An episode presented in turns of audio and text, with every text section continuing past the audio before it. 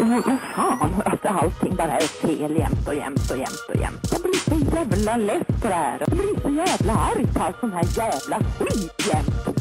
Du lyssnar på Arga flickor med Wendy Francis och Nora Dominelson.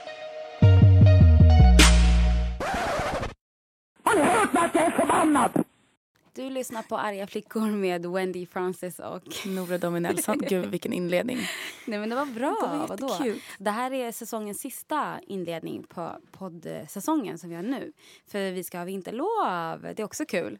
Mm, Typ. Förutom att det är så kallt. Ja, jag vet. Det känns ju mindre roligt. Men vi tänkte göra så här för att tacka er för det här året som det ändå blir i december. Sen vi började först på Stockholm Lokalradio och sen som liksom egen podd. Så tänkte vi avsluta med highlights från den här säsongen. Eller från hela det här Från året. hela året, ja. Ja, så vi ska bara fokusera lite på vad vi har gjort. Och bara påminna er om varför våra gäster är bäst. Och lyfta deras historier en gång till för att Ja. det är så viktigt. Har du något så här favorite moment i podden? Något som har sagts eller som har gjorts? Jag tycker att det är en väldigt viktig historia som eh, vi tog upp i podden. Eller snarare Ingrid skrev till oss om sin historia och då bjöd vi in henne för att komma och prata om det själv. Och jag tyckte att det här var ett av de starkaste mötena som vi har haft i podden. För, just för att hennes historia är så viktig. Och så, det är så viktigt att det problemet som finns rent institutionellt faktiskt pratas om. Och att man faktiskt kan tillåtas vara 80% människa. Just det. Och det här, just det här avsnittet hette ju 80% värd av 100. Den här situationen och anledningen till att jag också skrev till er är för att det är en situation som jag själv inte har reflekterat över förrän det hände mig. Det är lång historia kort. Jag lyckades få till så att både mitt lägg och mitt pass gick ut samtidigt. Nej men så jag bara gud jag måste fixa ett nytt lägg och ett nytt pass och det kostar typ så här 400 någonting och jag hade inte de pengarna då och så skulle jag så här bestämma vilket jag skulle göra först. Så bara okej men jag behöver lättast att ta med sig lägget ut liksom så jag fixar lägget först. Och så, så kom jag dit och så får man ta en sån här fin nummerlapp. Och allting flöt på liksom. Alltså folk gick in och ut och det var så här in, de tog sina bilder och så, så gick de ut. Så var det min tur och så, så kom jag in och tänker att det ska vara lika smidigt och effektivt liksom. Men så ställer jag mig eh, under den här markeringen och så ser jag typ på honom att han, eh, men han, håller, han, liksom, han håller på och fixar med någonting och liksom donar och jag ser en kamera framför mig som går liksom så här fram och tillbaka, fram och tillbaka. Och han ber mig liksom komma lite närmare kameran och gå lite till vänster, gå lite till höger och jag bara samtidigt som jag ser hur alla de här andra människorna bara går in och ut. Jag bara fan det är någonting som är liksom du vet, ni vet den här magkänslan som är så här, ah, ja. Så jag tänkte, ah, ja men han, han gör sitt jobb liksom. Så på de här skärmarna så står det, går det som en, eh, det, det står justerar ljus eller så här, just justera ljussättning eller något sånt så, så går den upp i procent. Och den stannade på 80 procent ganska länge och jag bara så här okej, liksom han får inte upp ljuset så här. Och så då tittade jag på honom och du vet man, man, känner, sig som, man känner sig som en sak liksom som typ är problematisk. Och han bara, ja alltså lite nervös var han och bara så här, jag, jag, ehm, det är lite svårt att justera ljuset på dig så här. Och jag typ nervöst garvar typ bara, haha. Eller så här, ja jag går väl lite längre fram, Dali lite längre bak liksom. Eh, och de höll på att mecka skit länge, höll på att stänga av eh, någon så här blixt bakom mig och satte på blixt och någon stod med någon jävla skärm och du vet flejka ut den totalt liksom.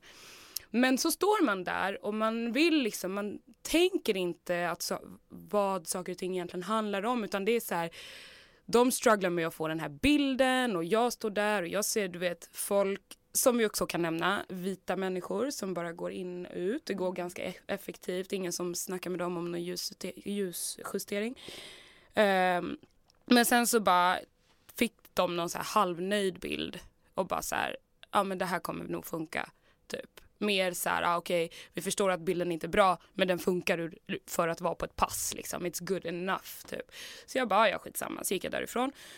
Det gjordes, jag hämtade ut lägget, kollade på det och bara så det här är ett skämt. Alltså verkligen, det här, jag ser typ inte ens ut som en människa men jag också så här, hur ofta ska jag använda det här? Jag tar ingen pride i just den bilden så jag tänkte inte mer på det. Och sen så skulle jag göra pass typ någon månad senare och så är det samma jävla händelse igen. Och den här gången är det också, alltså det kändes som att så här, man typ skrattade åt situationen. Även om de kanske inte stod och garvade så, så kändes det ändå som att det var så här, ja ah, men det, det går inte att justera ljuset. Bara så här, alltså du är ju ganska mörk så du, vi får hålla på. Och du vet, och jag bara Oj, fast Som att det... du skuldbelägger dig för att Ja. så här ser du ut och vi kan inte göra någonting åt att du ser ut så här. Vi måste Ja, försöka. jag tänker sällan på, jag vet inte om det är aktivt så här försvarsmekanism, men jag tänker sällan på att jag är uppfattas som så mörk. Ja, jag är svart, men jag tänker inte det ur ett problematiskt liksom men man påminns ju om det hela tiden. Liksom. Du påminns om att så här, ah, nu kommer du in på polisen, det är en fucking institution och man har inte maskiner som kan fånga mig på bild. Alltså what kind of bullshit is that? Alltså jag står där och är helt blottad. Och jag vet inte, jag vet min kropp, mina känslor vet vad det här handlar om. Men jag vet liksom inte situationen, så här, vadå, ska jag börja en scen här nu där bara ifrågasätta deras equipment eller ska jag liksom så här, man är så utsatt på så många nivåer. Så när jag gick därifrån så ringde jag min, eh, en av de viktigaste människorna i mitt liv och jag ringer till honom och bara så här förklarar vad som har hänt och typ garvar och han bara Ingrid det här är inte kul. Så här. Och då fattar man ju och du vet jag bryter ihop och du vet det blir så här äh, han sätts ju också i en situation där han känner att han kan göra noll åt situationen mer än att säga till mig att så här, fast det är inte okej liksom. Det är inte okej att så här, du 80 alltså man ska nöja sig med de där 80 procenten och inte 100 procenten. Det är också att säga till dig att du inte riktigt finns. Alltså så om, om, om eh, tekniken inte tillåter att du ska kunna se ut som en människa på bild hos polisen. Det säger ju ganska mycket om vilka som räknas som liksom så godtyckliga ansikten Ja. att ha på passet. Mm. Jag försvarar inte det, men med tanke på hur strukturerna ser ut och vilka det gynnar så är det inte konstigt att det är så. Men för mig, det problematiska för mig är att jag står i den här situationen där min magkänsla och hela min existens bara blöder för att det bara ska så här, höftas med och bara så här, ja men 80 procent är okej. Det är inte okej. Det är inte okej. Det, det är liksom inte på en institution. Det är nästan så att jag är så här, äh, hur förklarar man en sån grej? Hur förklarar man att så här, här står jag och ska ta en bild och få gå fram, bak, en centimeter dit. Kan du få gå tre millimeter till höger? Kan du, hur förklarar jag den här grejen? Och hur förklarar man att så här, för här har man ju dessutom på ett ganska så här faktamässigt också förklarat med siffror att så här 80 procent det räcker. Inte hund- jag är inte 100 procent, jag är 80 procent. Man har liksom satt den, och gud jag blir så arg bara jag tänker på det, förlåt. Men jag ser ju hur alla de här andra personerna bara går fram och tillbaka, in två minuter ut. Jag står med någon som har någon reflexskärm, någon står och försöker stänga av lamp. Alltså man, man bara, jag är en alltså, apa på ett sol liksom. Vad händer när du står där och det står 80 procent och de känner att så här, fan vi kommer inte komma upp på de där 100 vi nöjer oss. Alltså vad händer i våra kroppar när någon säger att det räcker att du är 80 procent? Alla andra här är 100 procent. Det är inte okej. Det är inte okej att du, du, du ska vara nöjd och det är inte okej sen att du ska få ett passfoto eller ett, ett, ett foto på ditt lägg där du knappt ser ut som en människa. Det är inte okej liksom. Folk måste gå in och göra aktiva grejer. Alltså du ska aktivt gå in och bara säga okej, nu har vi en maskin här som inte går upp till 100%. Nästa vecka eller nästa dag ska handla om att den här skiten ska funka. Det är inte som att de lämnar en spärr nere i SL trasig eller ur funktion och låter den stå. Nej, för att, alltså förstår ni, förstår ni hur, hur Ja, det var ett jättebra exempel Ja, faktiskt. jättebra exempel. Alltså, så här Det ska bara funka. Det ska funka. För att SL-spärren den handlar inte om min livs existens. Det, är handlar om pengar. pengar. För att även om det kanske låter som att jag så här, eh, tog det så här skitchill men alltså jag grät också en hel dag för att jag kände mig 80% värd av 100 och är helt förlitar mig på liksom att min omgivning bara ska fylla mig med de där sista 20 procenten när man kanske hade sluppit det genom att en, en bara en mekanik funkar liksom. Så att Alltså är det någonting jag tar med mig så är det verkligen att så här, se de här grejerna som händer, hör på dem, lyssna på dem och så här, se till så att de här, de, de, lös det. Lös det. Vad tänker du på när du tänker på de bästa eller mest viktiga Alltså, jag tillfällena tycker att vi har under haft flera jätteviktiga. Men jag propsar också på för att så här, vi måste också få garva lite, vi måste också ha roligt. Och jag tyckte att det var väldigt kul när jag eh, fick träffa Kaliffa i studion. För att den här karaktären Alltså det, vi har fått jättemycket så här, feedback, eller feedback, vi har fått jättemycket glädje tillbaka för att han gav så mycket glädje. Så jag skulle vilja få er att garva lite så jag tänker vi spelar en liten sekvens när Kaliffa berättar om, ja, lyssna på vad han berättar om.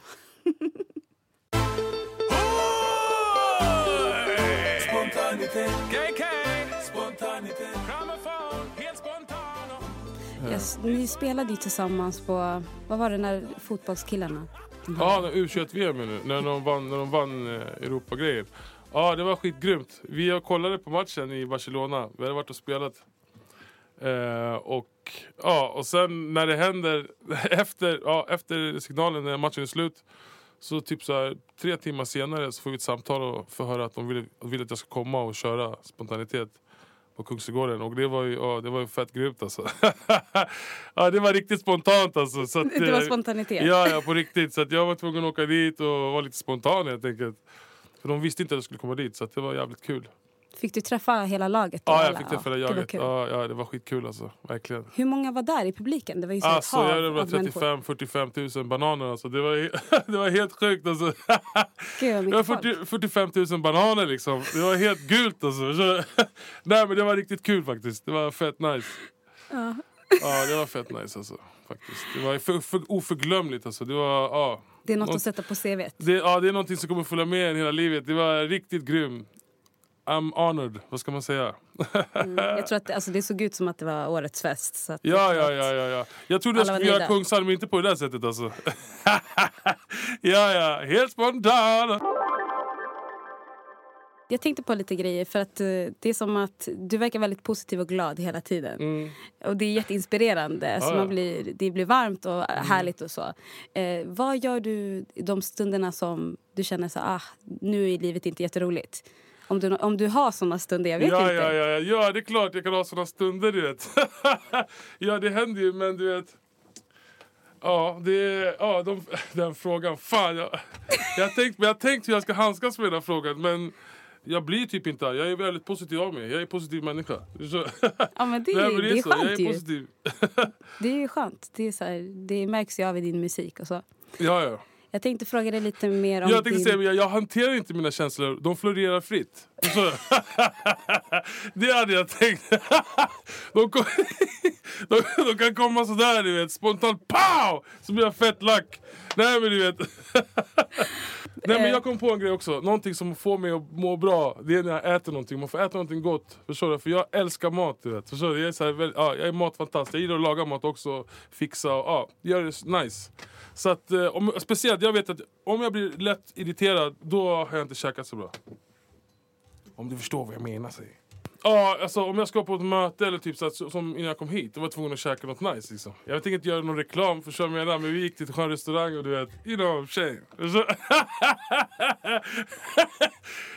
Såg till att allt är bra liksom. Så, annars skulle jag ha tappat det nu, bara fan du vet. Så, Okej, men nu, då, fattar, då har du avslöjat dig själv. Då är det så här, när du inte har ätit ja. på några timmar, då blir du cranky. Då måste du Ja, bli ja, lite ja, sur. exakt, exakt. Men då är eh, lösningen att faktiskt äta något Det är gott. lösningen. Väldigt Det enkelt liv. kostar väldigt mycket energi, fuel för att använda det här maskineriet. Vet, så att det bara måste... Ja.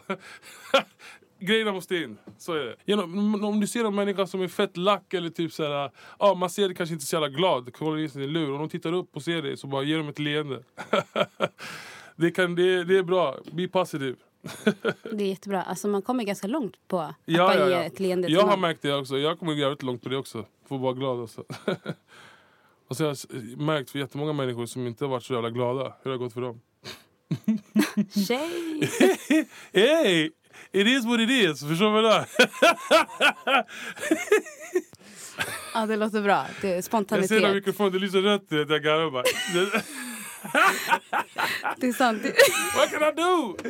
Orange, grönt. eh. Det är rasta-inspirerade Ja, ja, det går in go- yellow, golden, green. Bara dish hela tiden. Vad tar du med dig från det här samtalet? Det jag tar med mig i det här samtalet att jag behöver eh, större fläkt i rummet. Förstår du? Så det kan komma lite mer oxygen, so you can get oxide and breathe. Ja, annars, annars har det varit jävligt vibbigt här faktiskt. Riktigt nice alltså faktiskt. ja. Tack för att du ville komma hit. Ja, det är klart. Vi har även haft besök av Gloria Ray Karlmark. Och det gjorde jättemycket med mig. För att när hon var i studion så berättade ju hon om verkliga händelser av ett segregerat och våldsamt USA. Ett söder som, som innebar när hon var liten att det var liv och död att vara svart. Det var en fråga om att när du går till skolan så finns det en risk att du inte kommer hem. Det finns en risk att du blir lynchad. Så eh, det var verkligen en guldklimp för mig för jag lärde mig väldigt mycket om en historia som är så värd att berätta. Och det finns spår av det idag också i vårt samhälle och det får vi inte heller glömma bort. Även om det ser olika ut idag så finns våldet fortfarande kvar. Så jag tycker att eh, vi spelar en sekvens när Gloria var här och så bara påminns vi om vår historia så att vi vet var vi faktiskt är på väg. Staden heter Little Rock. Det är huvudstaden i delstaten Arkansas i USA. Det ligger i södern, det vill säga eh, söder om bibelbältet. Och det är den del av Amerika där slaveri uh, pågick alldeles för länge. det är därifrån jag kommer. Och själva Little Rock ansågs vara en progressiv stat. Så att för just den anledning, när högsta domstolen i Amerika fattade beslut att det var mot grundlagen i Amerika att ha skilda skolor för svarta och vita. Att de skilda skolorna kunde inte vara lika och att skolorna måste avsegregeras. Då valde högsta domstolen Little Rock för att börja denna process. Uh, man trodde att det skulle vara lättare i Little Rock, Arkansas till skillnad från Mississippi eller Alabama.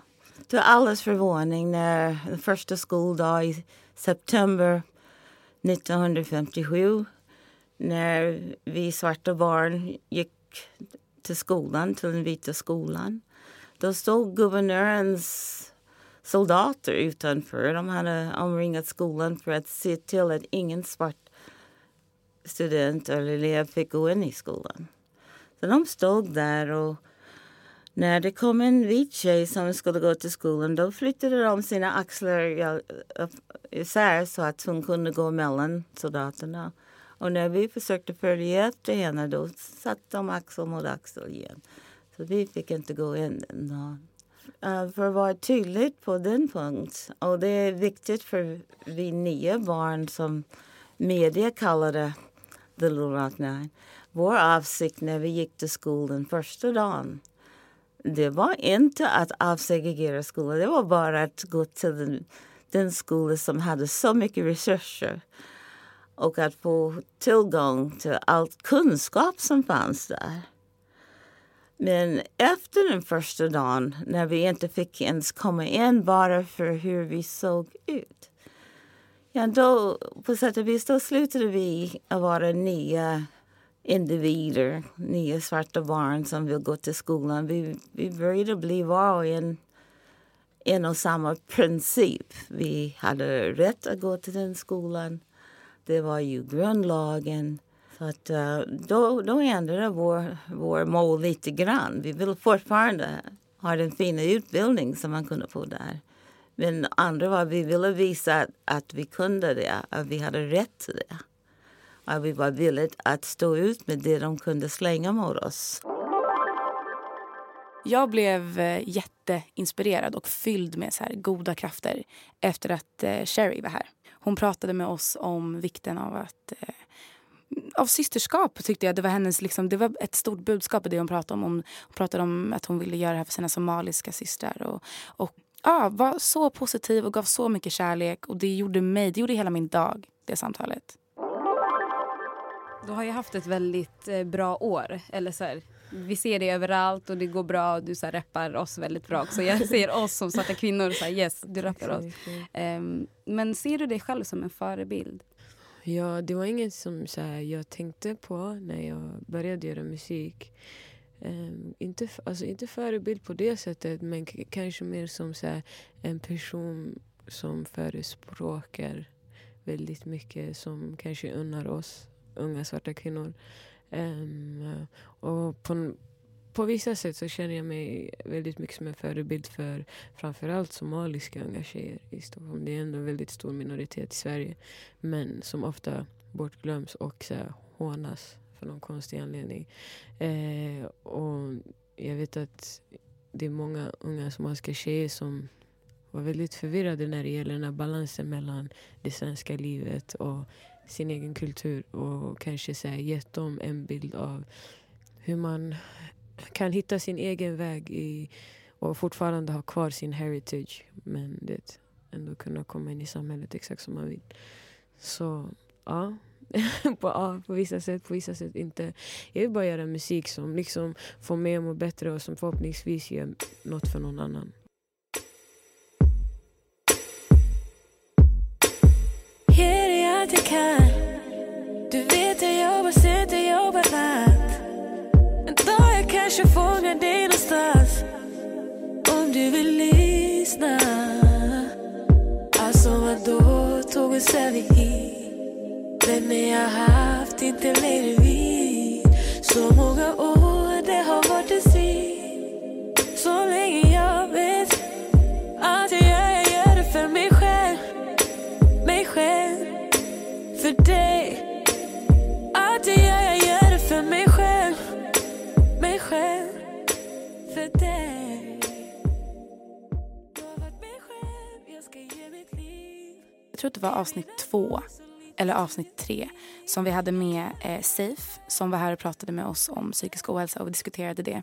Och diskuterade vikten av att inte behöva ha vita psykiatriker. För det första.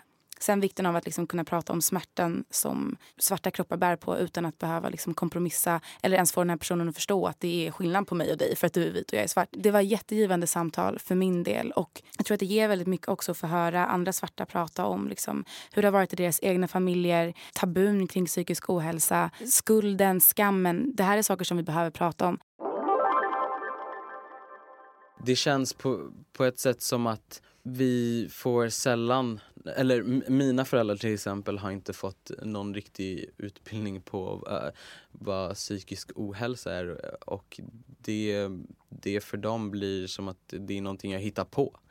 Uh, och det är inte hittepå, men det handlar också om att så här, man tänker ju aldrig att svarta kan må dåligt utan ja, men att en, ja, men till exempel svarta kvinnor, man drar ju alltid parallellen till att de är arga. Men det ligger någonting där bak. Liksom. Det är ju så mycket mer än att bara vara arg. Um, om, man, om man ens är det. Eller komma med en attityd. Uh, och jag tror att vi behöver i våra communities prata mer om det. För att det är en sån tabu som det är. Det är man tänker att det är demoner uh, som finns inne i, i, i huvudet. Och, och att man ska kunna liksom eh, pray it away så att säga. Eh, och det kanske funkar till viss del men man behöver ju också vid sidan av, av eh, pray it away så behöver man jobba för det själv för att eh, någonting ska, ja, för att någonting ska hända. Att få de där frågorna hela tiden, så här, "Ja, men stämmer det där verkligen? Mm. Det här ras rasistiska våldet som du tar upp nu, alltså är det sant? Jag kan, jag kan bli sjuk Mm. För att jag måste försvara min rätt att erkänna det som händer mig och Mm. andra. Att det här att det inte behövs. Och hur bemöter vi det då?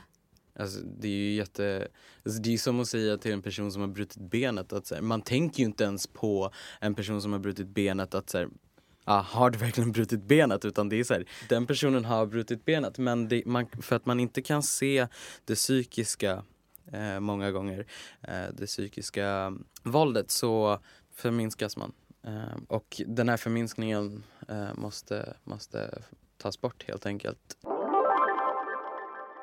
Det var jätteintressant att höra Seifs resonemang om, om hur det var svart att lida.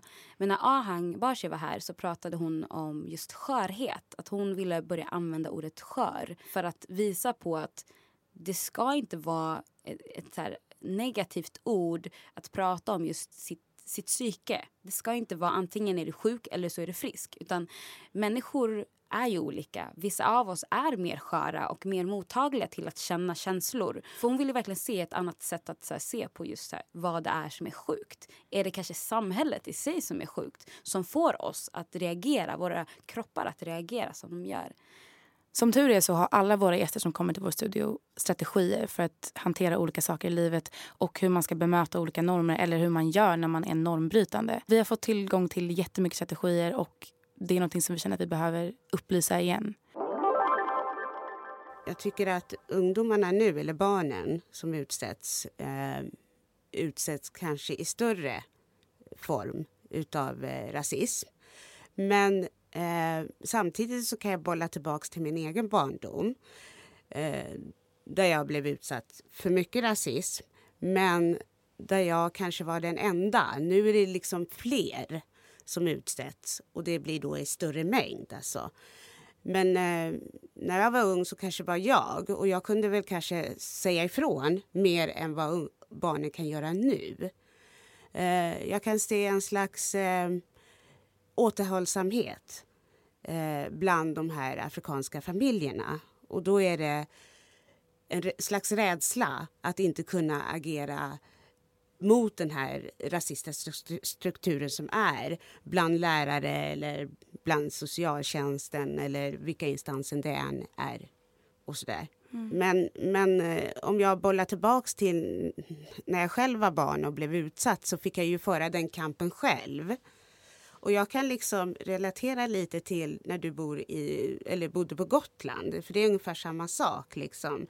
Även om du har eh, en vit mamma och en svart pappa så hade jag bara mig själv och ingen annan svart person att relatera till. Mm. Vilket är om, eh, om, om, om du går i en skola med 100 personer eller 200 eller 300 vad det är för någonting så var jag den enda svarta som gick i skolan. Däremot så hade jag den styrka och kraft inom mig att när någon sa någonting så var jag inte vad heter det, långsam att svara tillbaks. Jag var ganska kaxig som barn och eh, även använde mina nävar att slåss med. Jo, för jag tänker också så här på att nu sen jag flyttade till Stockholm då eh, så började jag också omge mig med mycket fler svarta människor. Mm. Eh, och det är mycket lättare att hitta styrka i varandra mm. Mm. än som du till exempel mm. att vara själv i allting. Alltså det fanns ju inga organisationer på den tiden. När jag, alltså jag, jag kom ju på 70-talet och då fanns det inga organisationer eh, för svarta direkt. Det fanns olika afrikanska organisationer som jobbade för sig själv. Inte att man gick ut och jobbade tillsammans. Ni har en, ni, jag tycker så här va, att ni har det mycket lättare på det sättet att eh, sammanföra varandra och föra kampen tillsammans. Det har ni. Och eh, ni är fler och fler unga. Unga människor eh, vågar mer än vad äldre människor gör. Jag och min generation, även om jag inte är lastgammal, men jag och min generation var inte så många. Däremot så tycker jag liksom att den som fick bana vägen för den strid ni gör nu det är ju min generation, men också de adopterade. För de fick ta emot en jävla smäll alltså. Och då var det inte vanligt med eh, mixade relationer heller här i Sverige. Men de har ju banat vägen för den här antirasistiska kampen, om man ska säga för svarta då. Jag säger inte att rasismen är mindre eh, nu än vad den var förr. Men däremot så fick vi ta den hårdare smällen. Vi fick plöja vägen för eh, er kamp nu. Ni har ju sociala medier. Det hade inte vi. Eh, vad vi hade en fördel, det var ju att eh, man skulle inte stå och eh, hålla käften. Om någon respekt, var respektlös mot dig så skulle du ställa dig upp och göra motstånd. Tyvärr så lever vi i en tid där det är, det är för sällan som vi stannar upp och reflekterar och tar in vår samtid eh, och, och synkar oss själva med, med vår samtid. Men också främst av allt att vi ens stannar upp och är i kontakt med oss själva. Och det, och det kan jag tycka är jätteproblematiskt. Det är inte så mycket som främjar, liksom, som, som faktiskt banar väg för oss att vara i kontakt med oss själva och faktiskt du vet, stanna upp och bara andas in, andas ut, bara vara här du vet, och, och vara i vår, liksom vara helt närvarande i nuet. Det är tyvärr inte så mycket som banar väg för det och då, du vet, allt med tekniken och det ena och det andra, eh, sociala medier, tyvärr, eh, det gör bara att vi blir mer och mer disconnected från, från oss själva och från det som är verkligt. Eh, för ibland kan jag bara vakna upp och bara känna sig shit, eh, alltså det, det, det är så mycket som bara är en bubbla. Liksom det kan vara musikbranschen, det kan vara journalistikbranschen, det kan vara liksom, det ena, du vet, om man man bara får lite distans till det så bara känns det som att ey, fan, allting är ju bara en liten bubbla. Det är inte, det är inte så verkligt och det är inte så, eh, så riktigt som man kanske har gått runt och trott. Och så kan jag tycka med sociala medier och vissa grejer ibland. Det är så, här, ibland kan man vara så insnöad i det där, att det, är så här, det känns så riktigt. Eh, du vet, man, man lägger fram sin åsikt där gällande en viss typ av sak eh, och så bara märker man och ma, ma, ma, i, sitt huvud så tänker man så här, men fan det här kommer faktiskt göra någon form av förändring. Det här kommer, det här kommer slå någon, det här kommer träffa någon. Men, men i slutändan, du vet, det är inte samma sak som att gå ut och demonstrera på gatorna. Du vet. Det är inte samma sak som att faktiskt gå och visa dig. Det är inte samma sak som att träffa en människa och titta den personen i ögonen och bara bli sedd och se. Bli hörd och höra. Ni vet vid det här laget att vi älskar att pusha nya artister i Arga flickor. Och vi tänkte avsluta det här året med att faktiskt pusha en sista artist innan det blir 2017. Och på många sätt så har det här året 2016 varit väldigt slitsamt, också roligt, men mycket motgångar som har hänt runt om i världen. Så vi tänkte ge er en kamplåt som kan avsluta det här året på topp. En låt som handlar om att backa sina medsyskon och att finnas där genom kampens alla dagar. Den här artisten heter Mer än och sjunger låten Jag står här.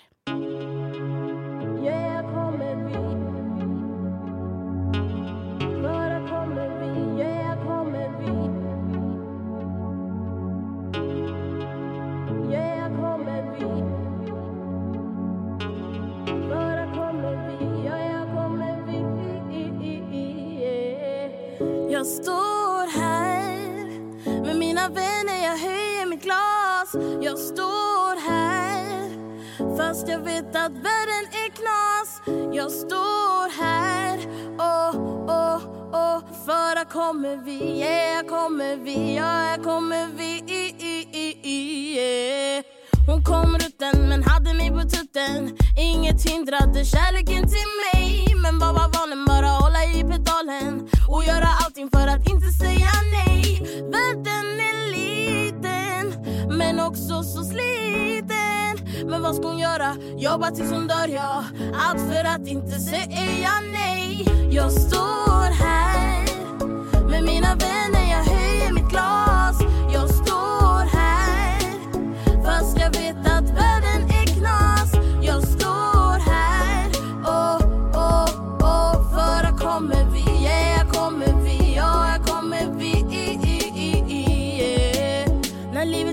Suger och inget längre duger. Tänk på kärlek från familjen du får. För tiden går, ja, det läker alla sår, ja. Och vänner kommer och vänner de går. Det har jag lärt mig efter 20 år. Höj era röster. Ifall ni vet hur det var Knäpp era fingrar.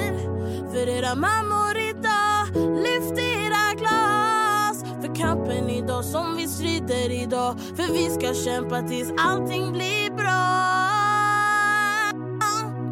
Jag står här med mina vänner,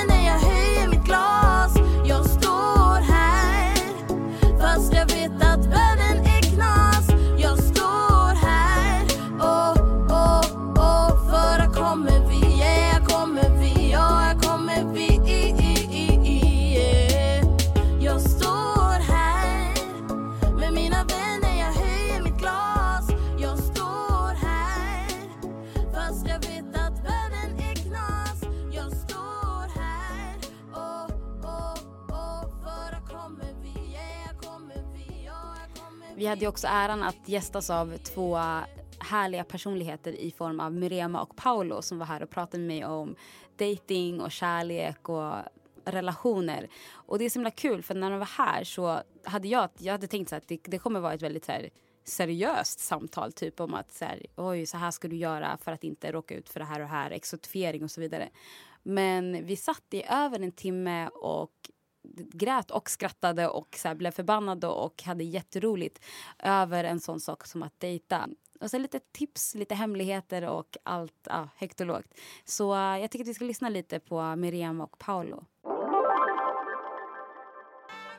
Jag tänker så här att eh, apropå det här med sommaren och eh, att nu, vi nu ska, säkert ska börja ha så här, amen, parkhäng och grejer. Då tänker jag att det är ett väldigt ett ypperligt tillfälle att prata om dating och flört, alltså flörtande. Det är så den Yes. tiden på året när man ska börja prata om det. Eh, och jag kommer typ inte ih- ihåg hur det är att flörta för att jag är ihop med, ja sen jag var typ 11. och jag kommer inte ihåg så jag, jag tänker att vi ska prata om hur det är att dejta. Och vad tycker ni om dating i alla dess former? Och jag har ju en grej att jag, eh, jag vet inte, alltså Tinder och appdating överhuvudtaget tycker jag låter jätteroligt. Men jag har aldrig testat, så jag har ju ingen så här referensram till det. Har någon av er använt någon så här appdatings, ah, hela den grejen? Be honest. Vi båda två har gjort det. Ja. Ja. Okej, vad är er erfarenhet? Yay or nay? Okej. Jag måste ju automatiskt säga yay för att jag träffade min eh, pojkvän genom Tinder faktiskt. Så att eh, det har gett mig mycket bra men mycket dåligt också om man säger så. Och då då? Ja, alltså allt ifrån, jag vet inte, alltså så som det är generellt med liksom sociala medier och hur folk liksom uttrycker sig, alltså på samma sätt som att folk tänker liksom inte att det är faktiskt en individ som ska ta emot det som du skriver så är det, ju, det gäller ju samma på de här, alla de här datingapparna. Och framförallt Tinder då som jag använt mest. Ehm, och jag menar, folk eh, Alltså folk har ju olika anledningar till att använda appen. Men du vet så här, folk är allmänt douchigare och liksom skiter i. Men hur märks det då? Det märks, eh, ibland märks det ju från första gången de tar kontakt med en. Eh, det är ju liksom, man får en del skamliga förslag. Eh, nej men alltså jag kan säga under, mm, ska jag säga, under den tiden, ja, fram tills att jag eh, eh, ja, fick en pojkvän, eller fick, skaffade kille. fick, han kom på posten låter det som. Nej men fram tills den dagen då jag, ja precis med storken. Men fram tills den dagen jag eh, ehm, sa upp Tinder då, eller vad man säger, så måste jag ändå säga att jag kanske tog bort, alltså jag, jag laddade ner appen och tog bort den kanske, ja men sju gånger. För att det var så här, jag var, alltså man liksom, man blir så less på just det här, den här exotifieringen som finns där, som är jäkligt kränkande. Alltså ibland, man blir, alltså det gör ju för mig så har det gjort liksom att jag har blivit så less på nätdating och dating överhuvudtaget. Det här med, liksom, med hudfärg och sådär, det är liksom, det är ju många situationer som man är så, blir liksom det är som alltså att folk lägger märket och pratar om ens hudfärg men det är liksom inte minst, det är inte mindre förekommande i dating liksom. Eh, och precis som Paolo sa, det är ju verkligen så här, folk vill prata om ens hudfärg. Och det finns mycket förväntningar om vem man ska vara som, som svart liksom. Att framförallt att du ska uppfylla andras önskningar. Och fantasier. Och fantasier, Mm, mm. precis. Och är det inte ens hudfärg så kommer du till nästa punkt. Håret. Mm. Alltid så här, alltså om du råkar ha en bild på dig själv med något fro, om du har flätor, då kommer de kommentera ditt hår förr eller senare och bara så här, gud vilken cool frilla du har, god för spännande frilla. Did I ask you about my hair? I did not ask you. Men då antar jag att det här är icke-svarta personer. Eller? Nej. Det här blir spännande. För att i alla fall när jag har dejtat på appar har det också varit väldigt många andra svarta som jag tror och jag tror att också, jag har kunnat gjort likadant i tidig början i min karriär också med appdatingvärlden. Att jag var väldigt så här, ja, men. Ja, men, det, det, är, det här är helt mitt jobb. Jag jobbar för liksom, att hitta någon där ute. Kanske någon vettig. Nej men alltså på riktigt, det blir lite, det blir lite grann så att man tänker så här när man kollar på det, att, för det var väl ofta jag kommer ihåg att jag brukade, brukade skriva till folk och det var att folk var lite så här, det första jag kunde kommentera var att ah, men, vart från, från alltså, någonstans på kontinenten kommer du ifrån? Alltså mycket sådana där frågor ställdes. Så man var lite, lite exotifierande och lite så här, bara för att vi är svarta ska vi ha någon slags kod. Och som jag märkte, jag pratade ungefär som att jag vore en person som inte är svart, alltså vit. Jag pratar som en vit person, de här stereotyperna. Mm. Och jag, det är många svarta som gör det med mig också. Idag liksom kan ibland Mm. kommentera på det och bli så här, man bara Dude, alltså we should know, you should know better. We know better. I mean come on. Verkligen. Alltså jag skulle säga att det är betydligt färre, alltså det är fler tillfällen, eller snarare det är fler tillfällen då ens eh, hudfärg eller ursprung nämns än att det inte gör det i en konversation absolut. Jag har ganska många sådana dåliga upplevelser. Eh, en som jag kommer på ganska, ja, som jag kommer på nu är det här, jag kan inte riktigt säga att det var en dejt. Men det var väl snarare en, kanske en hookup kan man säga. Eh, och alltså vi hade jättetrevligt och så. Och sen så på, vi, var, vi sågs ute och sen så ja, var vi ute och dansade och sen följde jag med honom hem. Och sen så innan jag skulle, innan jag skulle, ja, när jag skulle säga hej då, då så precis innan jag gick så sa han till mig, den här killen, och till historien tillhör ju att han är vit. Eh, och då sa han till mig bara så här, ja jag är fan, fan det här känns så jävla bra. Och då var jag så här, ah gud vad kul. Jag hade också jättetrevligt och verkligen så här, ah, nice. Och då säger han bara så här, ah, men då kan jag checka av det här från listan. Och jag bara, eh, okej, okay, vad då? Han bara, nej alltså jag har alltid velat, eh, jag har alltid velat ligga med en, ligga med en svart tjej. Så nu kan jag checka av det från min bucketlist. Alltså han sa det utan att skämmas. Liksom, det var bara så här. Utan någon skam. Ja. säg det rakt i ditt ansikte. Ja, han är varken ansikte. full eller typ så här. Nej, nej. Jag vet inte vad. Alltså, det, han har ingen ursäkt. Det finns inga ursäkter. Och i hans värld så är det tydligen helt okej att säga en sån sak. Men det var verkligen så här. Det, var, det är nog en av, ja men kanske, ja en av de värsta upplevelserna. Ja, det där är grovt Ja. på riktigt. Just, som, just i och med att man är så utblottad också i den situationen. Och det är så här, jag tänkte så här, men nice, jag har träffat någon som är bara, vi, det är kul, vi, hade, vi har haft kul liksom. Och det bara förstördes helt och hållet. Och jag, alltså jag mådde väldigt dåligt ganska länge. Jag, alltså, precis efter att jag hade gått hem från honom så tog jag bort min Tinder-app. Tusen tack till alla våra lyssnare, våra följare, folk som skriver till oss, som alltid skickar kärlek till oss, som kommenterar våra inlägg, som gillar våra bilder, som lyssnar på vår podcast, som lyssnar på våra ord. Tack. Alltså, tusen, tusen, tusen tack. Vi ska bara fortsätta att utvecklas och driva det här tillsammans. Vi gör det för er alla där ute. Vi, vi tror att ni fattar vad vi gör och därför kommer vi att fortsätta. Ett stort tack till våra familjer och alla som stöttar oss, våra vänner. Ni vet vilka ni är. Tack till Julia Jane Persson för våra grymma foton såklart. Tack, tack. Tack till alla som eh, backar en, en, liksom ett svart syskon. Tack till alla som driver kampen på riktigt. Tack till alla som på riktigt offrar sin kropp för att det här ska funka. Tack till dig Nora för den här säsongen, det här Tack till året. dig, Wendy, min Grattis! stjärna. Grattis på podddagen! Grattis. Grattis! Nu tar vi lite vinterlov. Eh, ta hand om er och ta hand om varandra. Gör något kul och gör något dumt. Och stay woke. Ah, stay woke. Mm. And happy new year!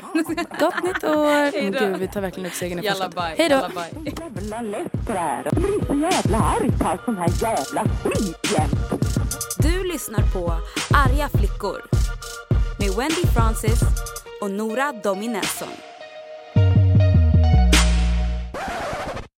Har ni hört att jag är förbannad?